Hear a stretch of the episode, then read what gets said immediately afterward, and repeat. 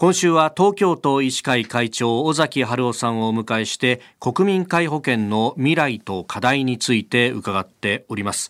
まあ、この医療費の問題というと、まあ、出ていく方のね、お金を使う方の、えー、もので、もちろん、こう、いろんなね、医療を受けるそのものもそうですけれども、一方で、えー、いろんなお薬を出されるという部分について、ここが、まあ、特に高齢の自分の親とか、おじいちゃんおばあちゃんの世代を見るとこんなにいっぱい薬飲んでるんだとこれ一体いくらかかってんだろうということを思ったりなんかもね、えー、するんですがこのお薬の代金についてっていうのはこう何かコスト削減のメスみたいなの入ってるんですか？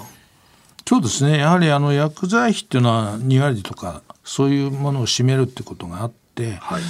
ある程度年限が経ってしっかりもう評価が定まったような薬は、ジェネリックっていうのがあってですね、特許期限切れて、そうすると他のメーカーでもその構造式が公開されるので作っていいというのがあって、とジェネリックにするともう薬価がですね、はい、10分の1とか減るわけですよね。だからそういうものをどんどん使ってくださいと。い。う流れが、あのここ10年ぐらいあったわけです。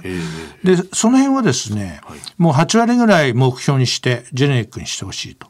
でそれはですね大体もう今達成されたんですね。あそうなんですね、はい、だからそういう意味では薬剤費が、えー、大きく占めてたものがそういう意味でだんだん縮小しているということがもう現実にあるんです。ただ今問題になるのは、はい、そのジェネリックメーカーのいろんな不祥事とかですね、はい、いろんなことがあってジェネリックメーカー一時止められちゃったりですね生産を。それから他のところもなかなかちっちゃいところが多いので、うん、なかなか増産ができないとすぐには、はい、というのがあってジェネリック自体が不足してきた。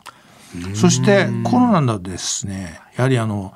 解熱剤とか咳止めとか抗生物質とかいろんなものがあのすごく使われるようになったんですね。はい、でそういうのとが重なって一般の医療機関で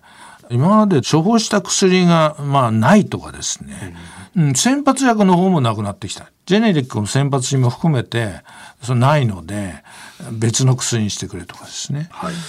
だからやはりそのある程度余力を持って作っていく体制というのを何かあった際にもちゃんとどこかが代行してですね生産できるようなきちっとした体制作らないといけないと思うんですね。さああの今週はまあいろいろ尾崎会長からお話を伺ってきましたけれども、うん、リスナーに向けて最後になりますけれどもメッセージをお願いします。はい。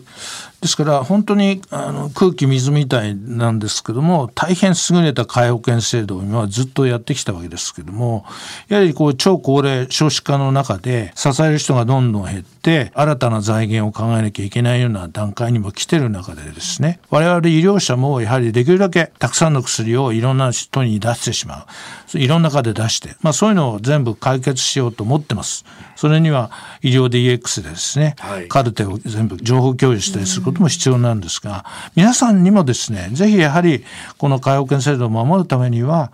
まあ、あの、必要のない受診って言ったら怒られますけども、まだまだこれはちょっと喉が痛い程度の、特に若い方ですね、あるいはちょっと咳が出る程度の風邪の場合には、ご自分でやはりお薬買うなりして様子を見ていただいてですね、何日間かして、やはりこれは治らないということがあったら初めて受診を考えていただくとか、そういうワンステップを置いていただくことで、かなりその医療負担、あるいは医療費の、そういうものも変わってきますので、ぜひ皆さん、あと予防とかですね、うん、そういうなるべくセルフメディケーションとかいろんなことをやって、なるべく必要である、もう絶対医療が今必要なんだよって人がかかれるようなですね、そういう体制に持っていくっていうことについて皆さんで努力してですね、我々も頑張りますので一緒にやっていきたいと。まあ基本、まずは自分のことを自分でやって、で迷った時には相談をまずしてそうです。いきなりかかりに行かないようにと。そうです。うん。えー、今週は東京都医師会会長尾崎春夫さんに、えー、国民皆保険の未来と課題というところで1週間お話を伺ってまいりました。先生1週間どうもありがとうございました。ありがとうございました